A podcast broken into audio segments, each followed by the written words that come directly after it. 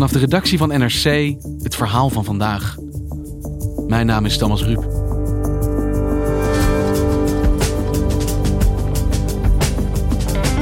Vandaag maakt online winkel Amazon de nieuwe kwartaalcijfers bekend. De coronacrisis brengt het bedrijf recordomzet en ongekende groei. Amazon richt zich inmiddels ook op Nederland en neemt ervoor zijn businessmodel hier naartoe. Economieredacteur Stijn Bronswaar dwaalde uren door een distributiecentrum en zag met eigen ogen wat dat betekent.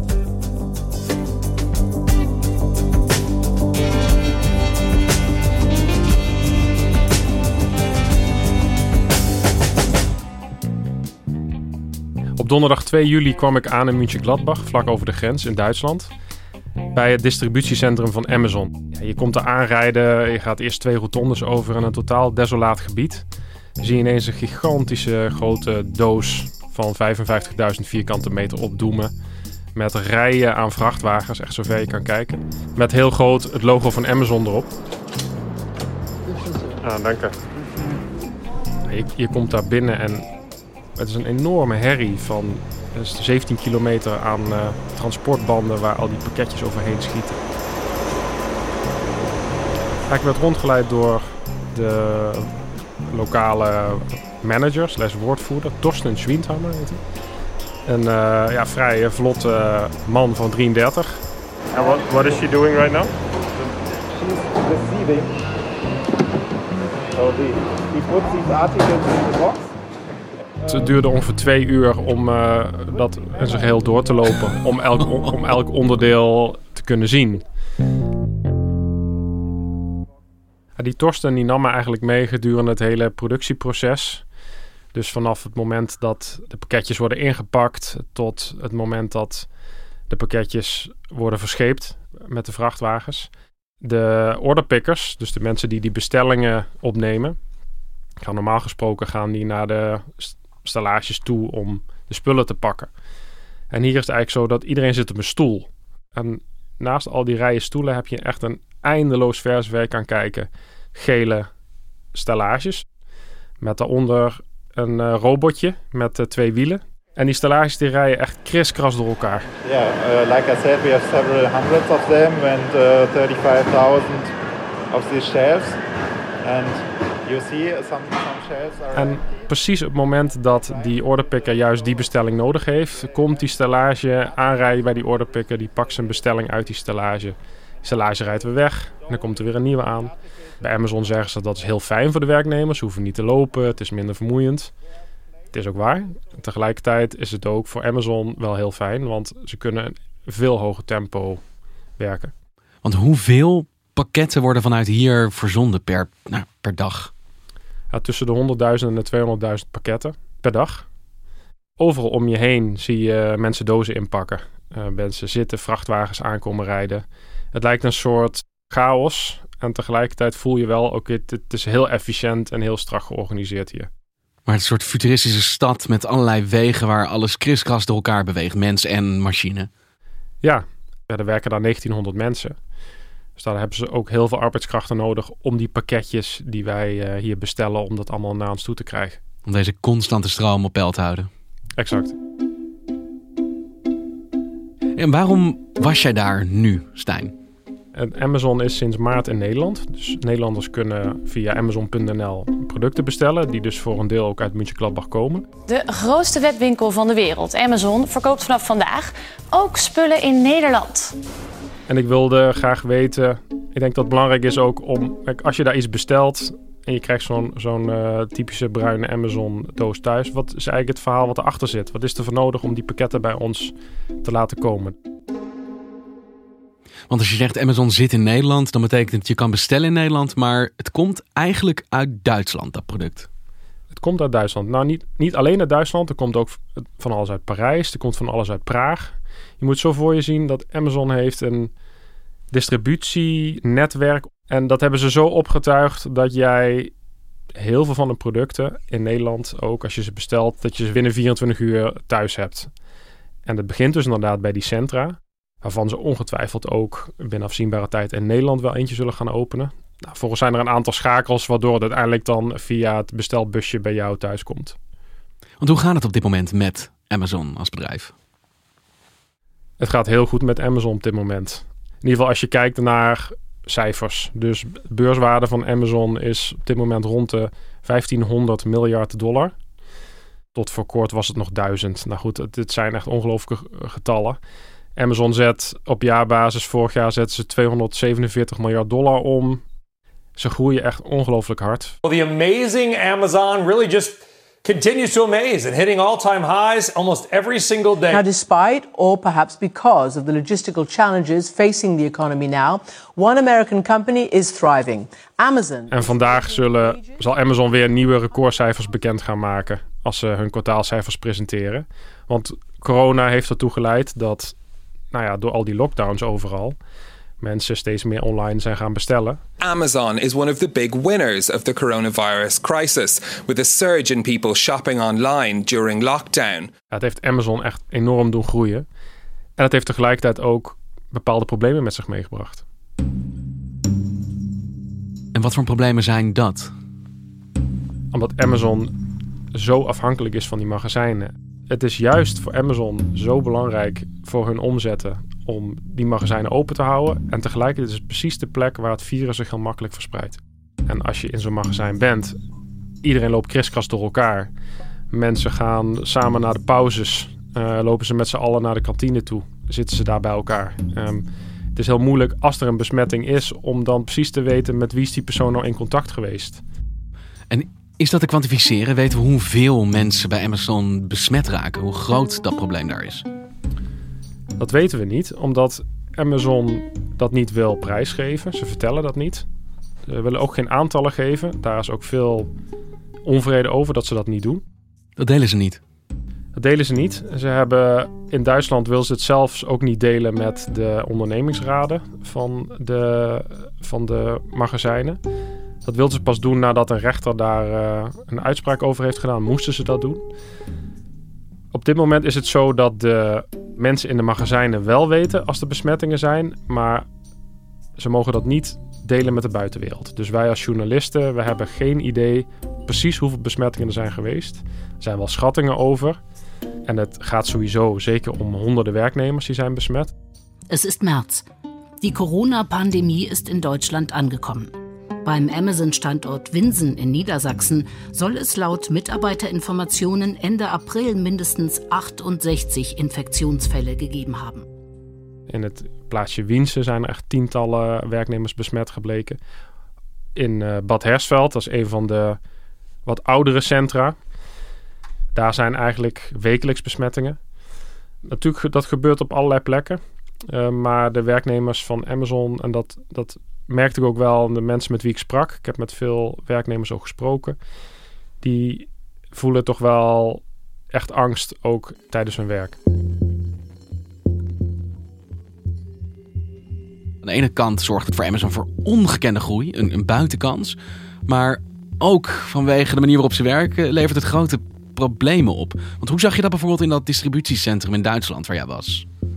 Uh, het eerste wat ik zelf daar moest doen was mijn eigen mondkapje opzetten. En nou, ik wachtte op mijn rondleider Torsten. Torsten Schwindhammer, de lokale uh, woordvoerder. Je komt binnen, het eerste wat je ziet is mensen achter van die schermen staan. Iedereen heeft mondkapjes op, je kijkt naar rechts. Ik zie een heel groot videoscherm met daarop heel groot Don't touch your face. In het begin gaat dat best wel, uh, wel oké. Maar het is daar warm. Uh, het voelt daar een beetje als een soort bouwmarkt waarbij de airconditioning het niet werkt op een hele hete zomerdag. Ik word zelf wel een beetje duizelig, een beetje licht in mijn hoofd. En je krijgt dan continu de neiging van ik, wil, ik heb echt frisse lucht nodig, ik wil frisse lucht. Moet je nagaan, ik was pas een uur aan het lopen en mensen werken daar negen uur achter elkaar dag in dag uit. Dus zelfs bij mij ging toch af en toe als uh, Torsten even niet keek, uh, deed ik toch heel even mondkapje eventjes een beetje opzij. En dan is het ook niet zo gek dat al die mensen die daar werken het mondkapje heel even op, de, op hun kin uh, lieten hangen. Je zag heel veel mensen met mondkapje wel op hun mond, maar niet op hun neus. Dus dat ging niet altijd even goed. En wat zei de man die jou rondleidde, die Torsten, daarover? Hij zei tegen mij, daar in die hal toen we daar liepen, zei ik snap het, het is, het is niet fijn, maar het kan niet anders. Dat moet gewoon. En later aan de telefoon voegde hij nog toe, ze krijgen, sinds we dit doen, krijgen ze vijf minuten extra pauze doorbetaald. Ze hebben daar normaal 40 minuten pauze. Ze kregen nu 45 minuten vanwege corona, vijf minuten extra pauze. Om toch iets te compenseren al, is het vijf minuten. Om iets te compenseren, ja. En kreeg jij het idee dat de maatregelen die ze daar nemen voldoende zijn om besmetting te voorkomen? Ik sprak daarover met uh, Christian Kreling. Die is lid van de ondernemingsraad in Bad Hersfeld, het distributiecentrum. Um, at the moment I'm, I work as a works council, um, but normally I'm in the quality department. En die vertelde me dat dat wel echt heel moeilijk is. Hij vertelde dat in dit centrum, dat centrum van hem, dat daar echt wekelijks nog besmettingen zijn. We have new cases every week, so it's um, it's still rising, but um, the numbers still are rising at the moment. Je, je bent aan het werk en vervolgens wordt er via de megafoon omgeroepen: er is een besmetting, er is een besmetting. Maakt u zich geen zorgen. And they tell to the to the workers on loudspeakers. They just tell this one sentence: um, we have new cases. Werk rustig door. We hebben het onder controle. De persoon wordt uh, geïsoleerd en degene die met die persoon in contact zijn geweest ook. En die boodschap wordt volgens vijf keer herhaald. Yeah, you don't know about it. You don't know which department, you don't know which shift. Ja, je moet je voorstellen wat er dan door mensen, wat er dan gebeurt. Weet je, iedereen zit naar elkaar te kijken van weet, weet jij wie het is? Uh, ben jij al gebeld? Het leidt natuurlijk tot een soort onrust en angst op de werkvloer. Ja, en tegelijkertijd zegt Amazon, ja, we willen iedereen informeren. En we willen ook niet de naam bekendmaken van die persoon. En we willen daar transparant over zijn en direct aan iedereen vertellen. De, kijk, je moet je voorstellen, er werken 80 nationaliteiten. Je kan niet even een mail sturen. Dus ja, zegt Amazon, dit is ook de manier voor ons om dat aan iedereen te vertellen. En als je besmet bent, wat gebeurt er dan met je? Ja, Torsten die vertelde mij, je gaat dan naar huis. Je blijft thuis tot, uh, tot de besmetting voorbij is en je krijgt dan doorbetaald. Daarna mag je weer terugkomen. And if there uh, is an infection, uh, we isolate all, all the close contacts. Uh, we send these close contacts at home for 14 days paid, of course, so that they are in, in quarantine, so that there's no potential danger for other associates. Is het gek als ik zeg dat het me bijna enigszins verbaast dat ze dat in ieder geval wel doen? Het strookt niet per se helemaal met de andere verhalen die ik ook wel eens hoor over Amazon.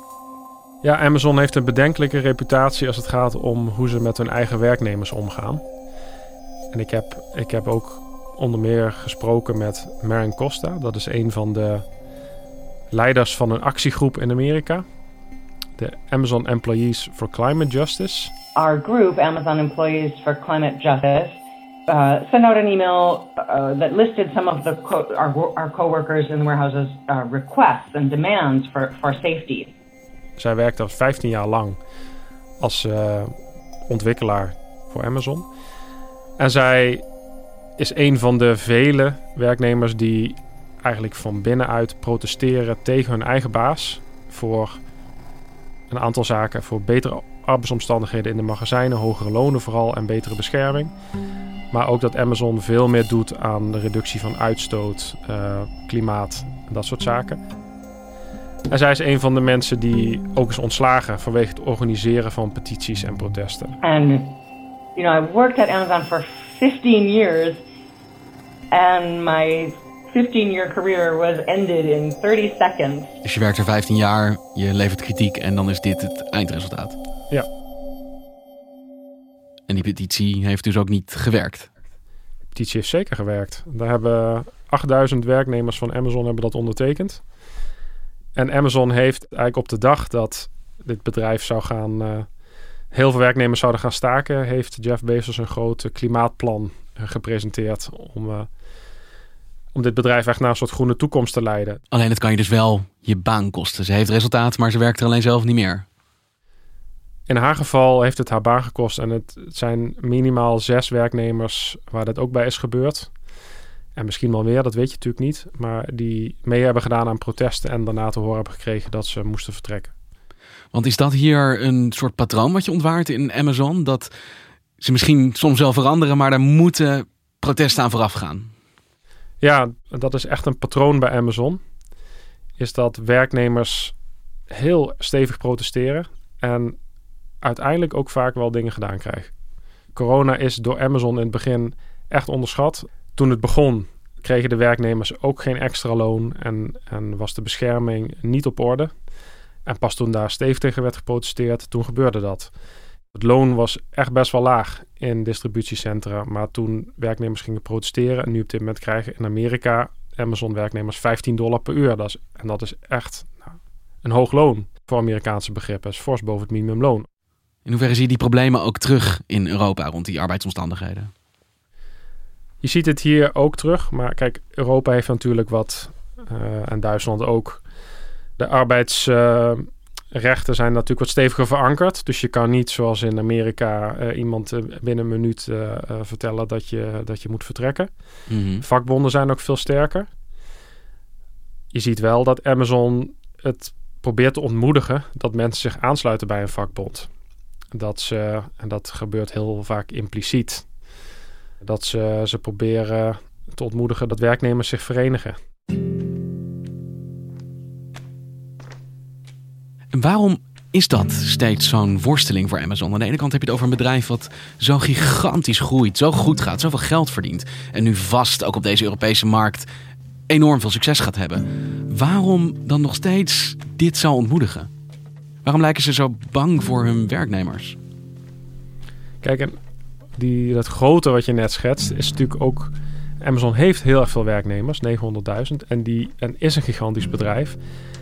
En die omzet komt ook in gevaar als je de werknemers te veel gaat betalen. Dus elke euro extra voor de werknemers van Amazon betekent een tik voor de omzet van Amazon. En Amazon is een bedrijf dat voor zichzelf op de gevel heeft gezegd: wij zijn obsessief bezig met klanttevredenheid. En de werknemers, dat zijn de mensen die vaak werkloos zijn voordat ze bij Amazon komen. Dat zijn vaak de immigranten, dat zijn vaak de mensen die niet ook staan te springen om uh, nu onmiddellijk voor hun rechten op te komen. Dat zijn de mensen die, die door Amazon vooral uh, worden gebruikt om ervoor te zorgen dat die service naar jou als klant zo goed mogelijk verloopt. Want is dat waar het wringt uh, in dit businessmodel van Amazon? Je kan niet en klanten zo tevreden houden, deze service bieden, maar tegelijkertijd ook werknemers alle ruimte geven. Dat is waar het wringt. Kijk, je moet je voorstellen, Amazon, en dat hebben ze nu al een, op een aantal plekken, ook in Duitsland, wil dat jij, als je iets bestelt, dat je het binnen een uur thuis hebt. Nu is het binnen 24 uur. Een uur? Eigenlijk moet je het binnen een uur hebben. En dit is letterlijk? Letterlijk. En je moet je realiseren dat als jij zo nodig één pen wil bestellen bij Amazon, dat daar aan de andere kant iemand heel erg hard voor moet lopen. Dus dat moet je misschien ook wel realiseren als je een bestelling plaatst bij Amazon. Dat er wel iemand is, een mens, dat dat moet inpakken. Uh, dat, dat daar misschien wel een prijs aan vastzit. Dat moet je realiseren als je, als je daar bestelt. En ik vroeg Christian ook, Christian Kreling, die bij het distributiecentrum werkt, vroeg ik ook: wat wil je aan lezers uh, of luisteraars meegeven die wel eens een pakje bestellen? Waar moeten ze over nadenken?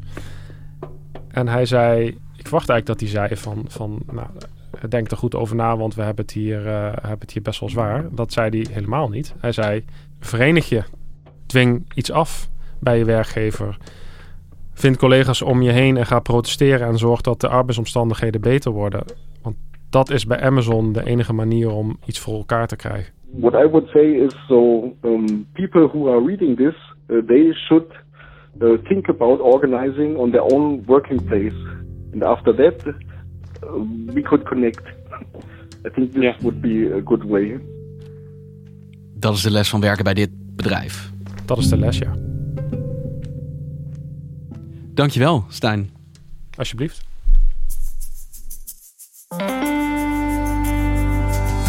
Je luisterde naar vandaag, een podcast van NRC.